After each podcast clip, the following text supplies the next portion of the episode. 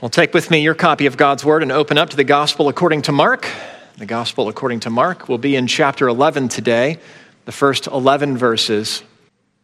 I don't know how it would be received exactly, but I imagine it would not be received. I told you recently that we went and bought the girls some bikes. And so imagine that I'm at the bike shop and I want to take a bike for a ride. They will usually ask for your ID, and the reason they're doing that is to make sure you don't steal the bike. I had a friend who owned a bike store, and once a very well dressed, pressed gentleman came in and asked if he could borrow a bike or ride a bike. And after some time, and felt like a sale might be on its way, and the bike was about eight grand. He didn't have his ID on him, and he was gone with that bike. They let him go for a little ride, and he never came back. Well, I just imagine if I was to presume that my role as a pastor meant something for the sales clerk, and I said, I need to borrow a bike. No, the Lord needs the bike. We'll return it soon enough. I don't imagine I'd get out of there with wheels. In any case, perhaps that allows us something of an angle in to this morning's passage. Mark 11, 1 through 11. Now, when they drew near to Jerusalem, to Bethphage and Bethany at the Mount of Olives, Jesus sent two of his disciples and said to them, Go into the village in front of you, and immediately as you enter it, you will find a colt tied on which no one has ever sat. Untie it and bring it. And if anyone asks you, Why are you doing this? say, The Lord has need of it, and will send it back here immediately. And they went away and found a colt tied at the door, door outside in the street, and they untied it. And some of those standing there said to him, What are you doing? Untying the colt. And they told him what Jesus had said. And they let him go. And they brought the colt to Jesus and threw their cloaks on it, and he sat on it. And many spread their cloaks on the road, and others spread leafy branches that they had cut from the fields. And those who went before and those who followed were shouting, Hosanna, blessed is the one who comes in the name of the Lord. Blessed is the coming kingdom of our father David. Hosanna in the highest. And he entered Jerusalem and went into the temple. And when he had looked around at everything, as it was already late, he went out to Bethany with the twelve. This is God's word for us this morning.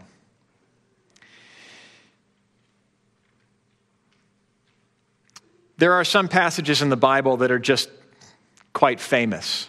This is a famous passage in the Bible. Jesus riding into Jerusalem on a donkey. It didn't quite match the mood of the passage, but I almost named the sermon Jesus Rides a Donkey. It had a nice ring to it. In any case, famous passages are frustrating to preach. They can be. They can be frustrating to preach because we're familiar with them, so familiar with them that it's hard to feel them. It's hard to feel them.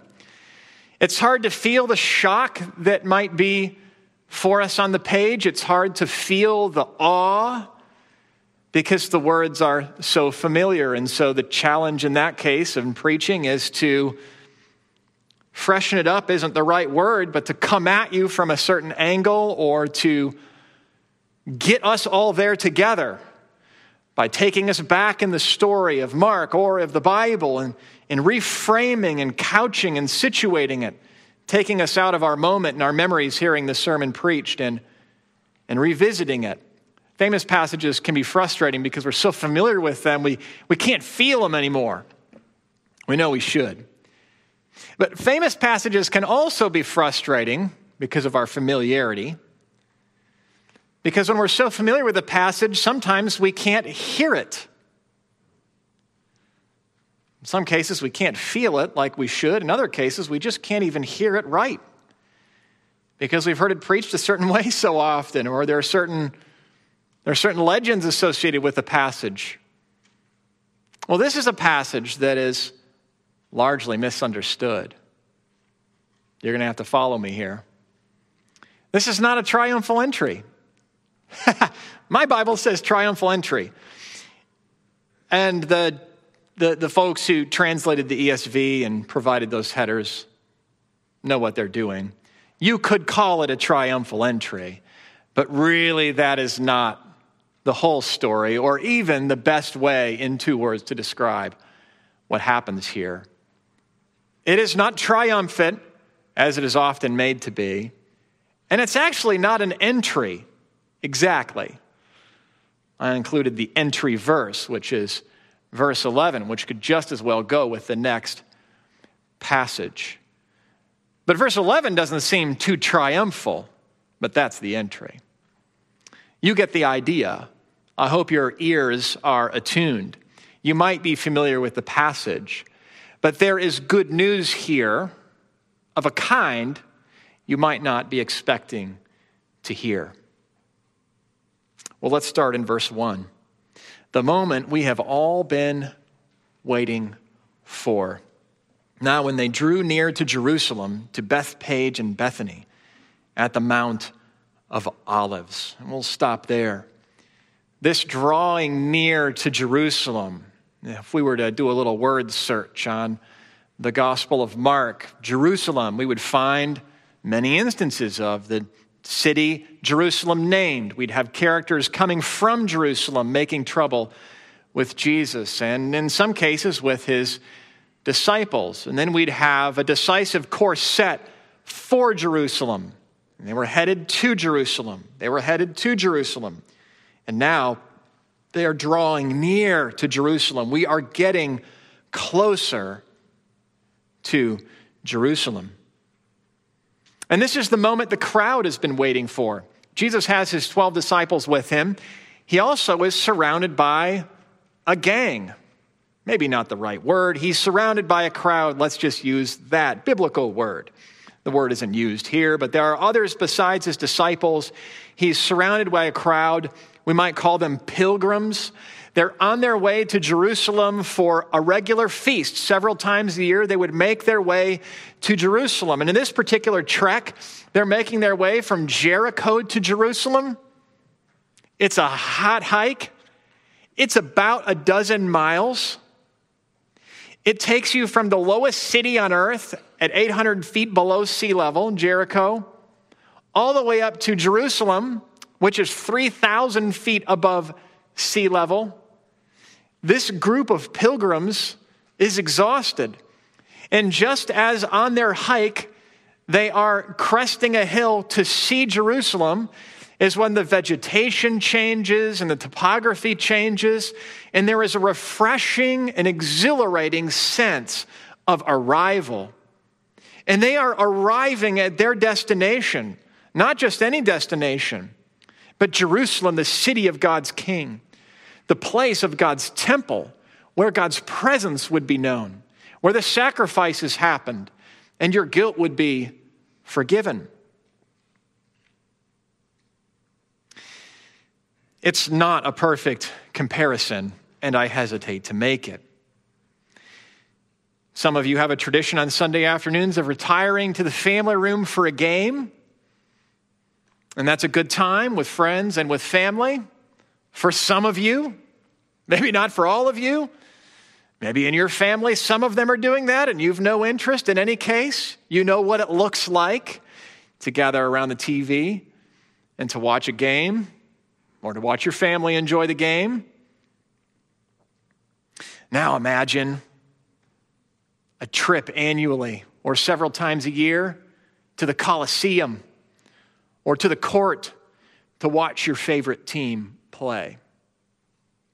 I grew up in the Chicago area during the Bulls three-peat era, and I love my parents, but we should have gone to a game at the United Center because I would have something to tell you. There were good reasons why that was more difficult for us. But Maybe you've been to a game with friends, and there's the tailgate, and there's the game, and there's the anticipation, there's the food, there's the singing, there's the family, there's the memories. And on a much larger scale, maybe that's something like what we'd have here in this crowd as they make their way to Jerusalem in those 12 miles or so in the heat, seeing now the city and having arrived, you can imagine the anticipation. It's also the moment the disciples have been waiting for. It's the moment the disciples have been waiting for since Jesus has called them about three years earlier in Galilee. They left their nets, they left their families, they left their vocations and their businesses,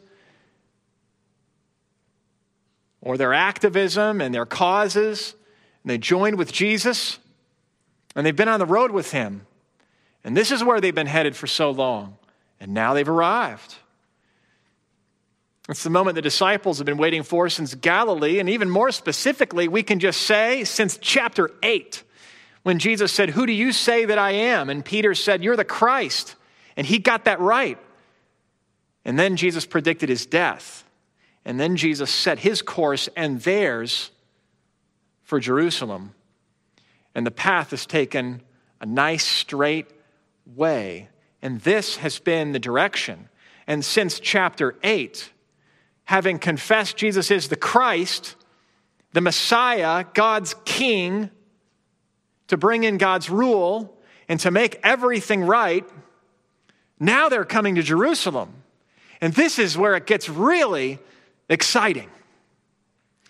And in a real sense, this is the moment that we've all been waiting for. We've been working through the Gospel of Mark, and we began in Galilee. Even before that, we began with the Father's voice from heaven This is my Son in whom I'm well pleased, my beloved Son.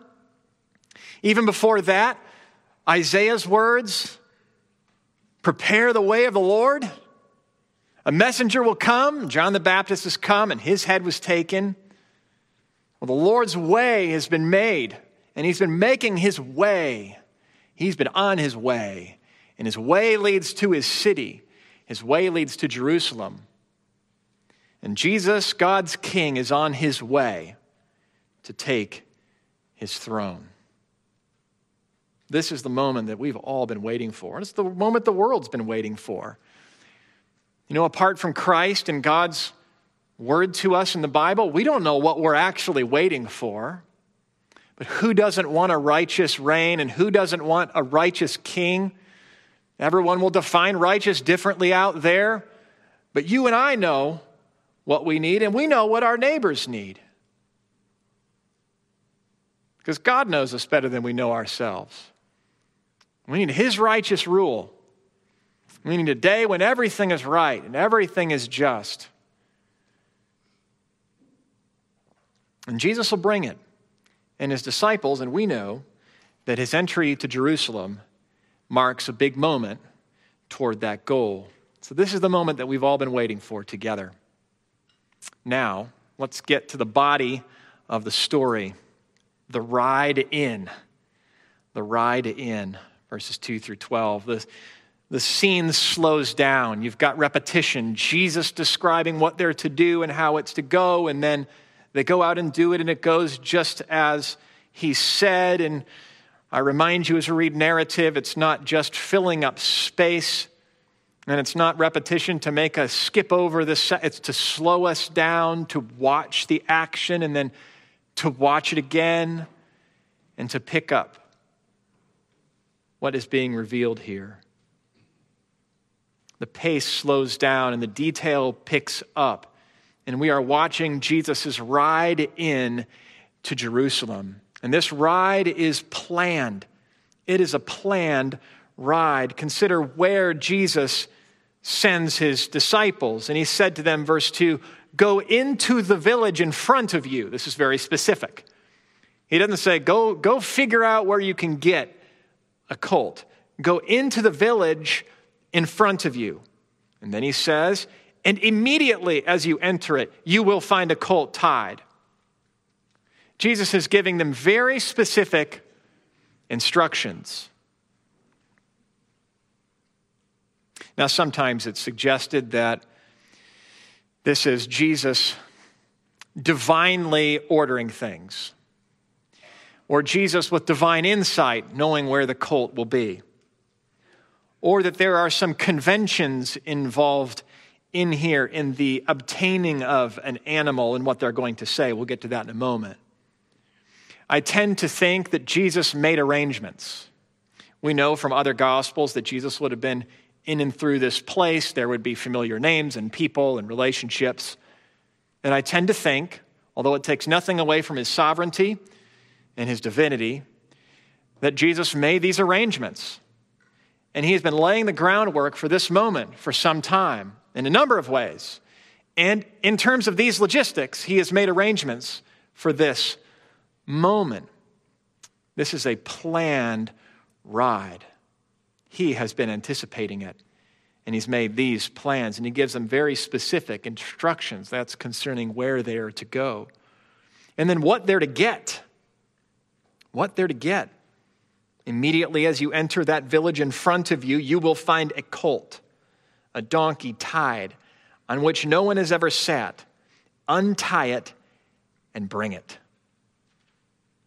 Well, this colt would signal to those who had their ears tuned an important point of symbolism. In Zechariah 9 9, we have a promise concerning the Messiah, the coming king. Rejoice greatly, O daughter of Zion. Shout aloud, O daughter of Jerusalem. Behold, your king is coming to you. Righteous and having salvation is he, humble and mounted on a donkey, on a colt, on the foal of a donkey. You and I aren't likely as familiar with our Old Testaments as some of those with Jesus on the road there. Oh, but they were, and they knew where these hot spots of promise were, and this would have been one of them one of those things that you were trained to look for from childhood. Oh, but there's a promise even before that, all the way back in Genesis, where we were only a year ago or so. In Genesis 49, we have a promise in, in uh, Jacob's blessing of his sons to Judah. Judah, your brothers shall praise you, your hand shall be on the neck of your enemies, and your father's sons shall bow down to you. Judah is a lion's cub. And from the prey, my son, you have gone up. He stooped down, he crouched as a lion, and as a lioness, who dares rouse him? The scepter shall not depart from Judah, nor the ruler's staff from between his feet, until tribute comes to him, and to him shall be the obedience of the peoples. Binding his foal to a vine, and his donkey's colt to a choice vine. He has washed his garments in wine and his vesture in the blood of grapes. There is this vision here, all the way back in the book of Genesis, of a king that will come from the line of Judah. There's a donkey involved and a colt. He'll come to execute perfect justice. His scepter will never leave his hand. And here he is, obtaining a colt. This is a planned not a slap together ride. These are no last minute arrangements, and some of them may be picking this up. So, the planned nature of this ride is revealed in where Jesus sends them exactly and in what he sends them to obtain.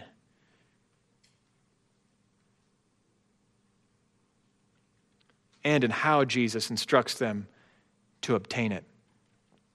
Notice here, he says, untie it and bring it. If anyone says, Why are you doing this? Which you would expect could happen. Don't send me into a bike shop or a car dealership and tell me to go ahead and take a vehicle, to just get on a bike.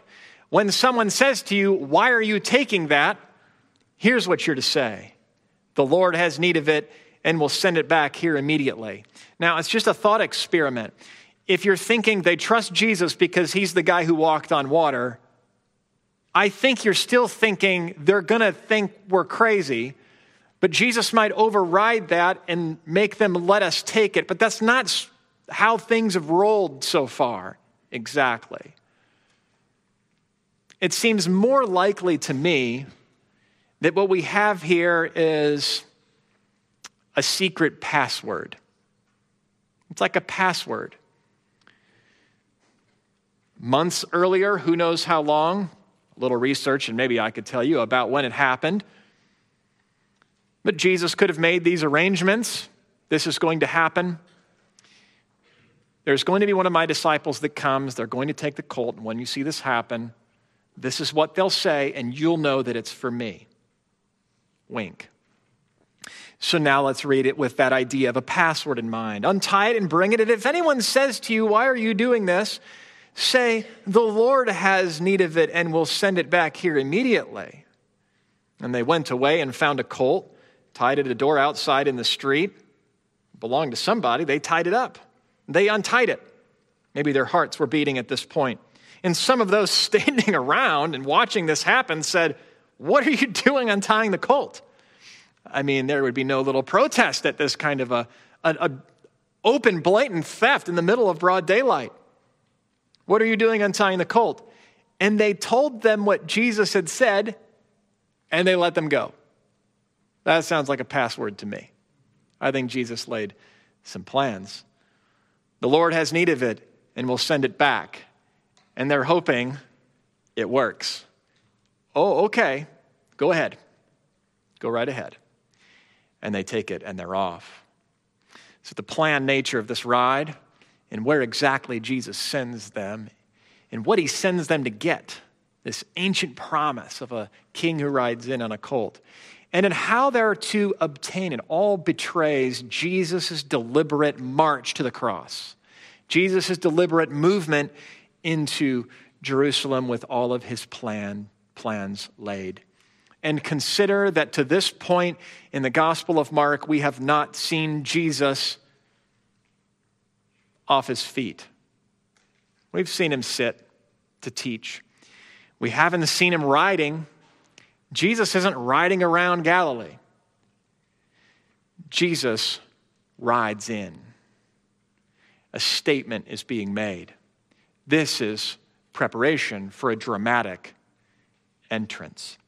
The ride into Jerusalem, this ride is planned. This ride is also impassioned. It's a passionate scene. Verse 7 They brought the colt to Jesus, but before he got on it, they put their cloak on it. That might make sense enough. A custom. Let Jesus sit on a cloak. But then this next scene, this next bit of the scene is over the top. And you get a sense of the exuberance of the crowd and the sense of expectation. And this is it. We are here. And many spread their cloaks on the road.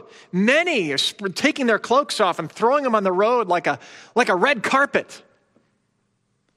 Jesus is here and the king is here, and they believe it. He is the Christ. And they spread leafy branches that they'd cut from the fields. They're cutting leafy branches from the fields and laying down whatever they can for Jesus' reception in Jerusalem.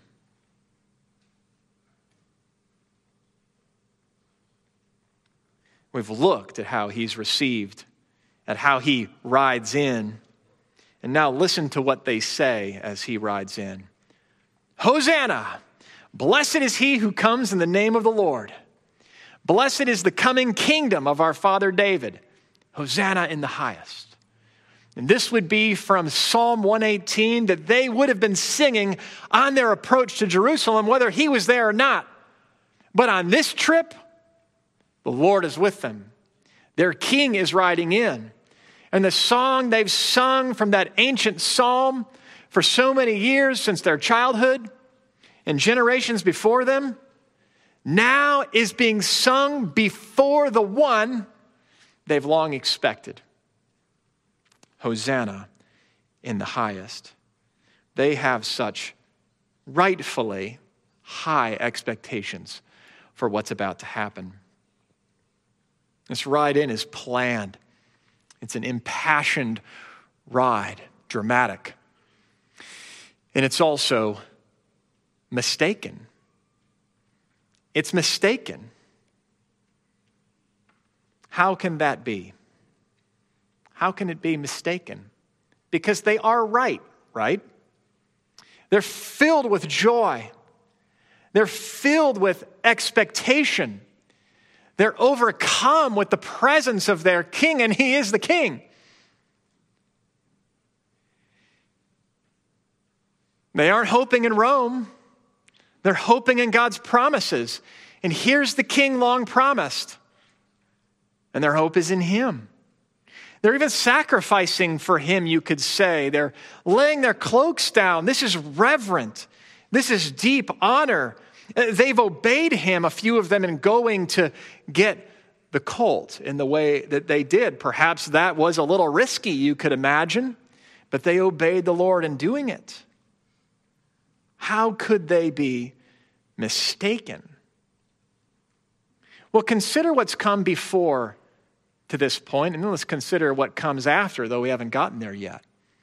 And we remember that every word in the Bible has a sentence, and every sentence in the Bible has a paragraph and a thought unit, and every thought and paragraph has a larger section, and every section has a book inside which it's found, and every book has a whole Bible in which it's found.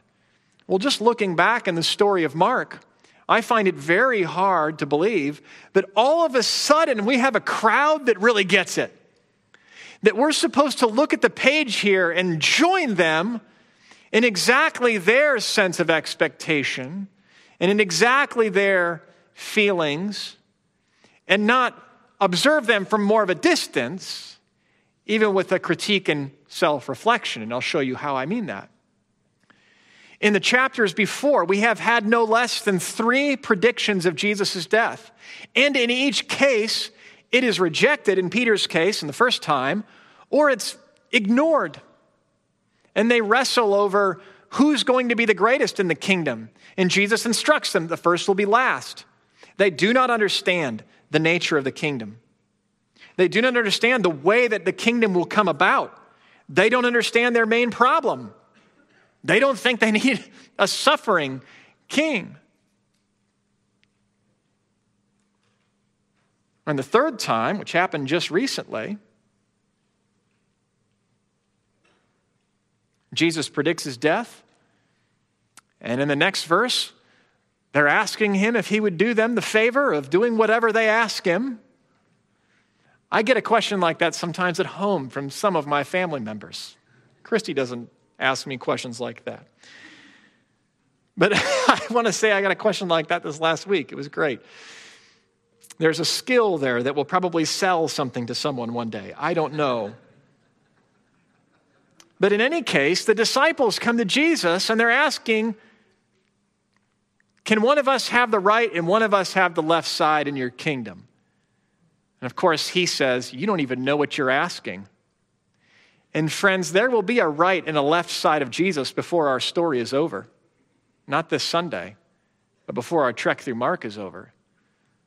No, they did not know what they were asking.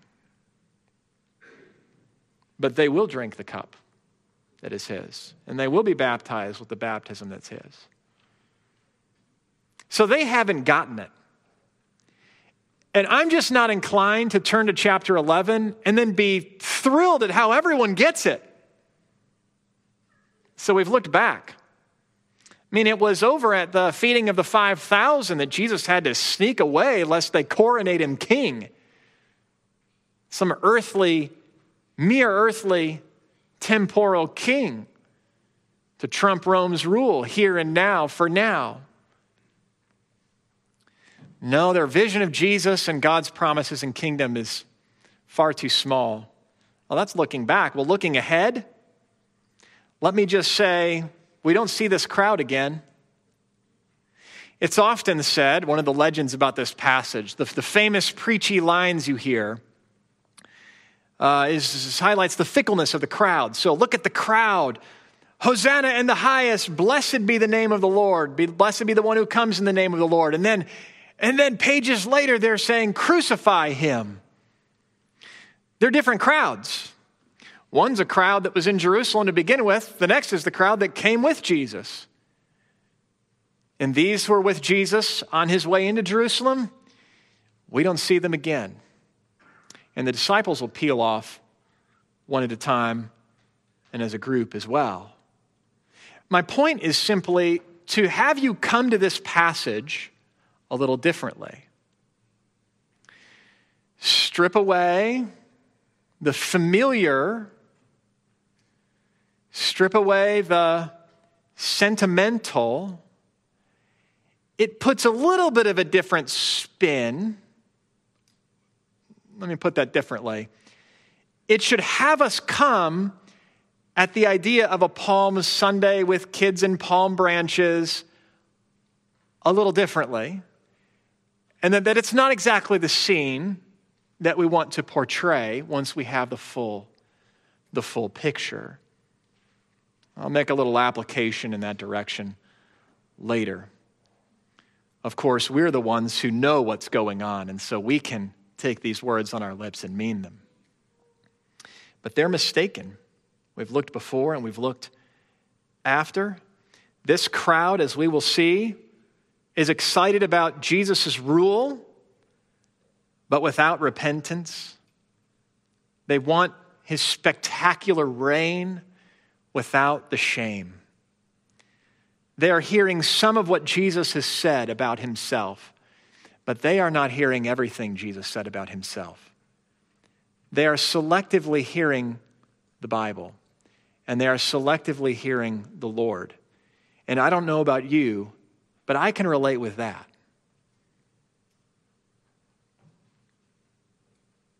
Well, we've come to the moment we've all been waiting for. We've followed Jesus on his ride in.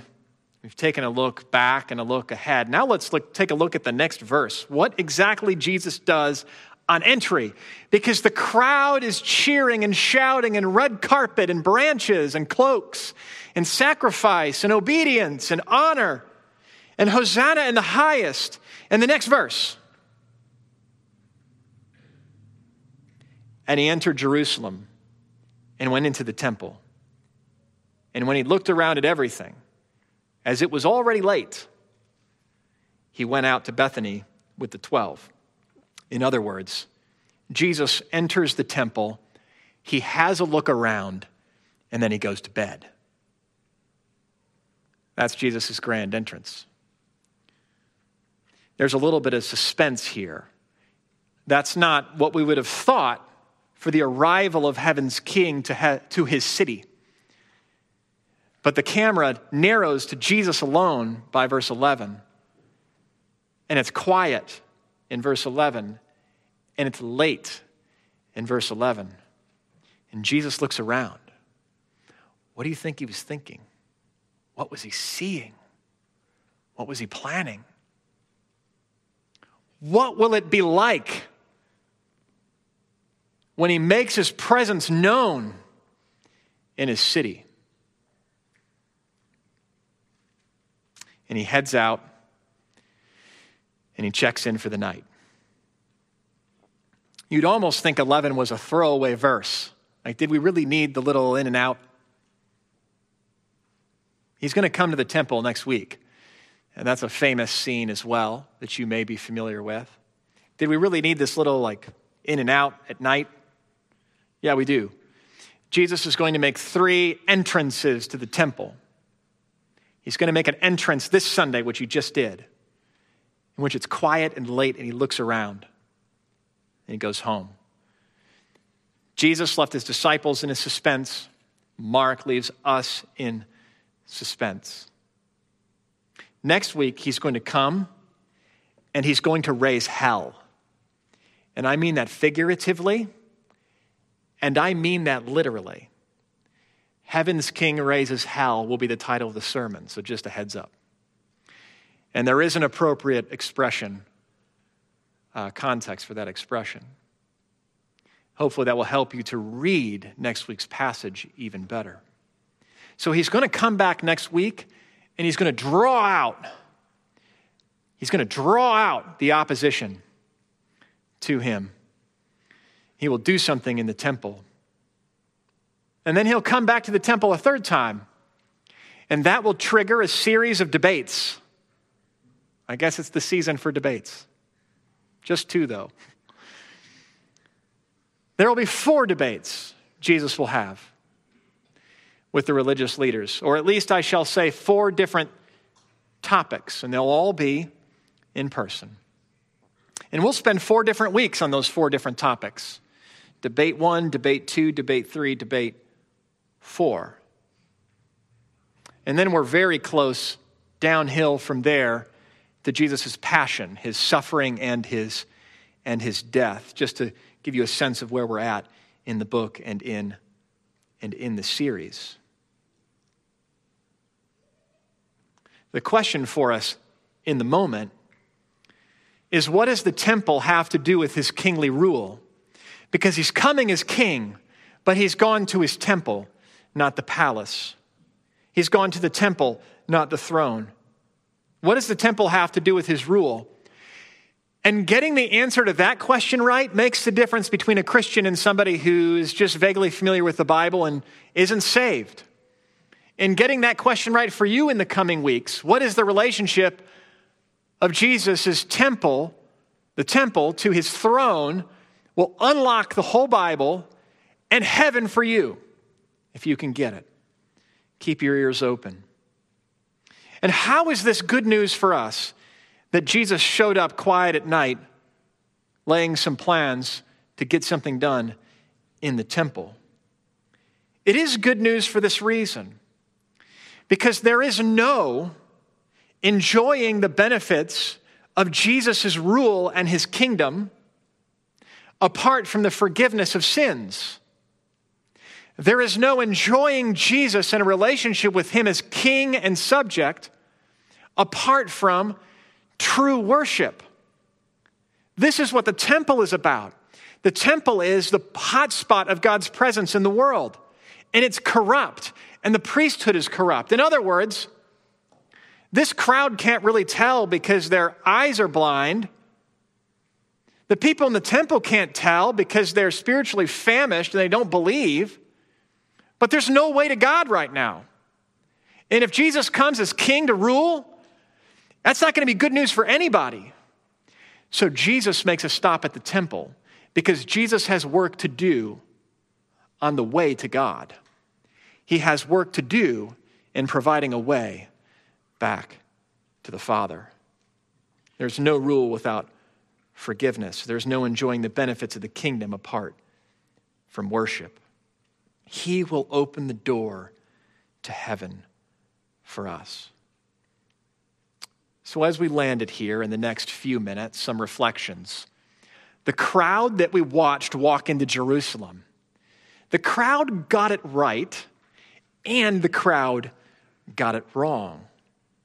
The crowd got it right, and that Jesus really is the answer to the world's problems and to our problems. He is.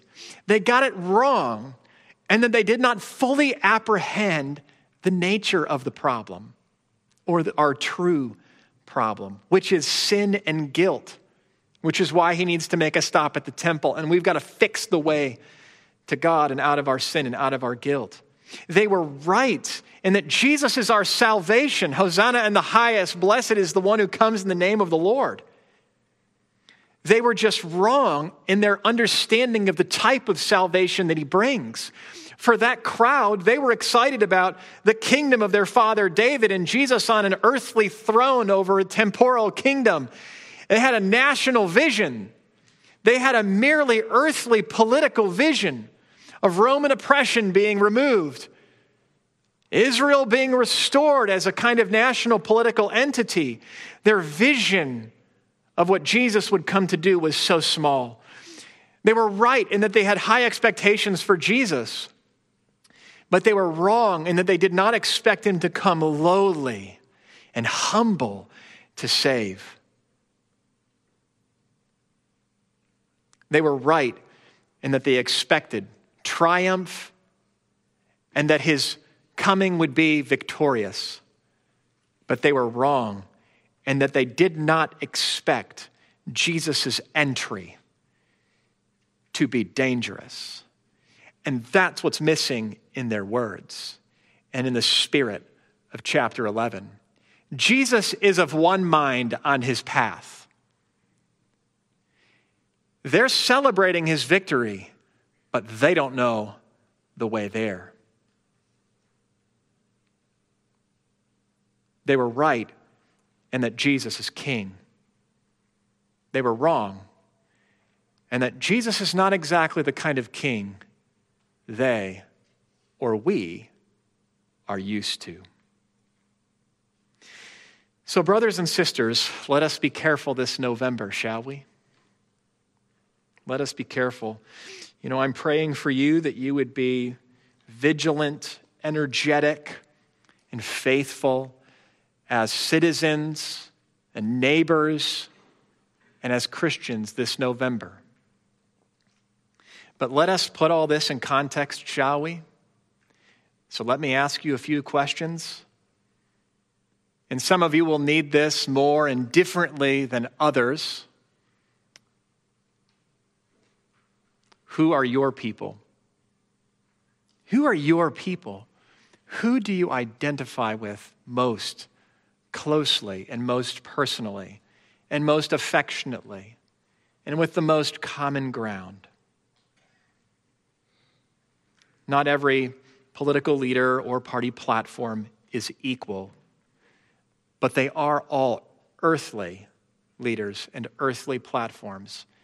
And you and I, friends, have a heavenly king and eternal promises. And this is the people that believes in those. This is the people that comes under this book every Sunday. So, who are your people? Who are you most aligned with? Where is your passion? That's another question for you. Are your passions in proper proportion? What are you most excited about? Oh, there are lots of things to unseat us emotionally these days. What are you most eager for? What future are you hoping in?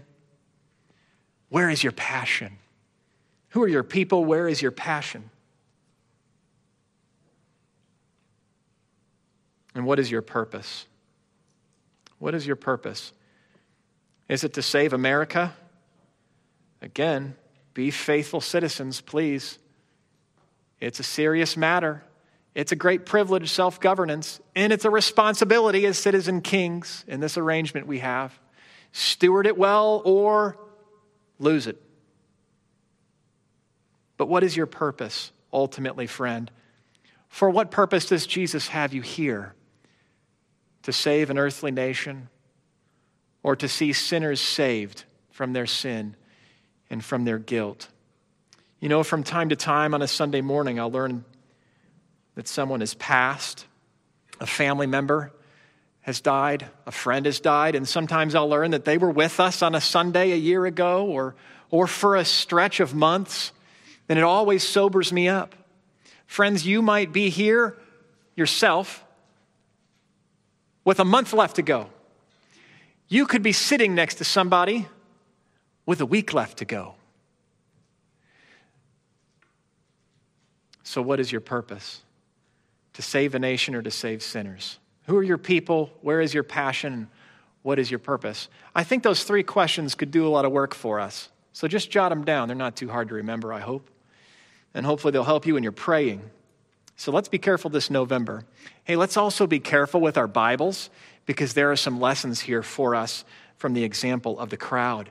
Let's be careful not to read our Bibles for only the parts that we like. Like, we like a triumphant leader, Jesus, but we don't like repentance and shame. We like Jesus on the path to the cross, but we don't like the path of the cross. We like triumph, but we don't like danger. We like calls to come, and we like to call people to come, just not to carry their crosses. So let's be careful about how we read our Bibles. Not for only the parts that we like. Not any one part in isolation. Easy enough it is, isn't it, to read this chapter or this paragraph we've been in this morning and miss the point?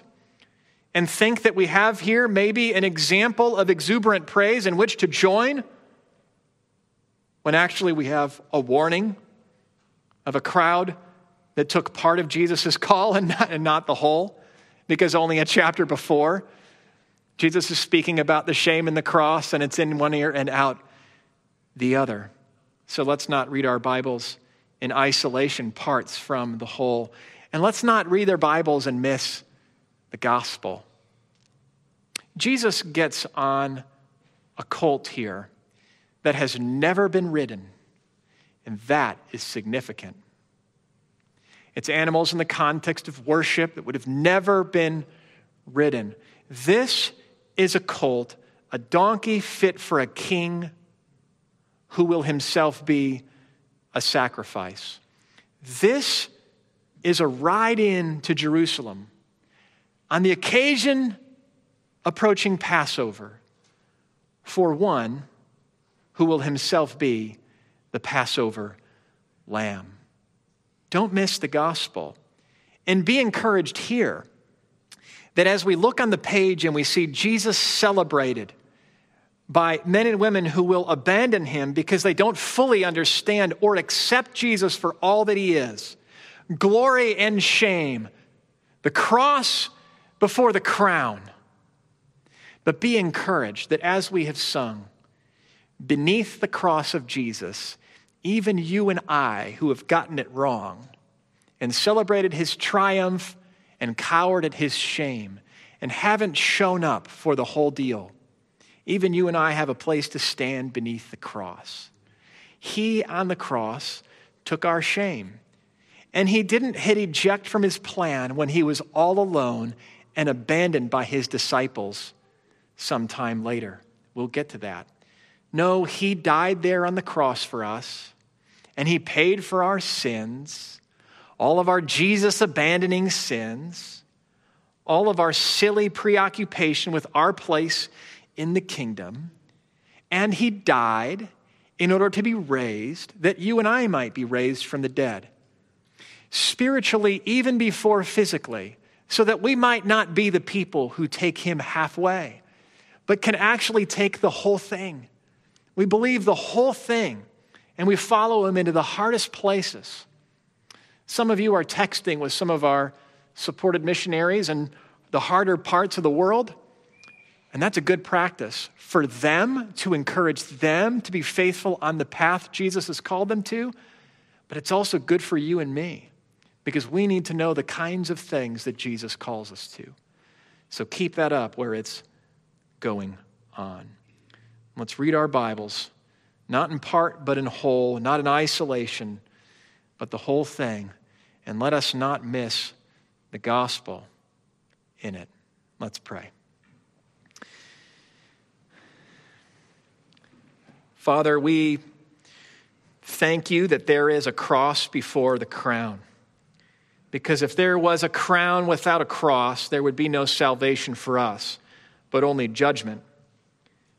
We might be caught celebrating the arrival of heaven's King,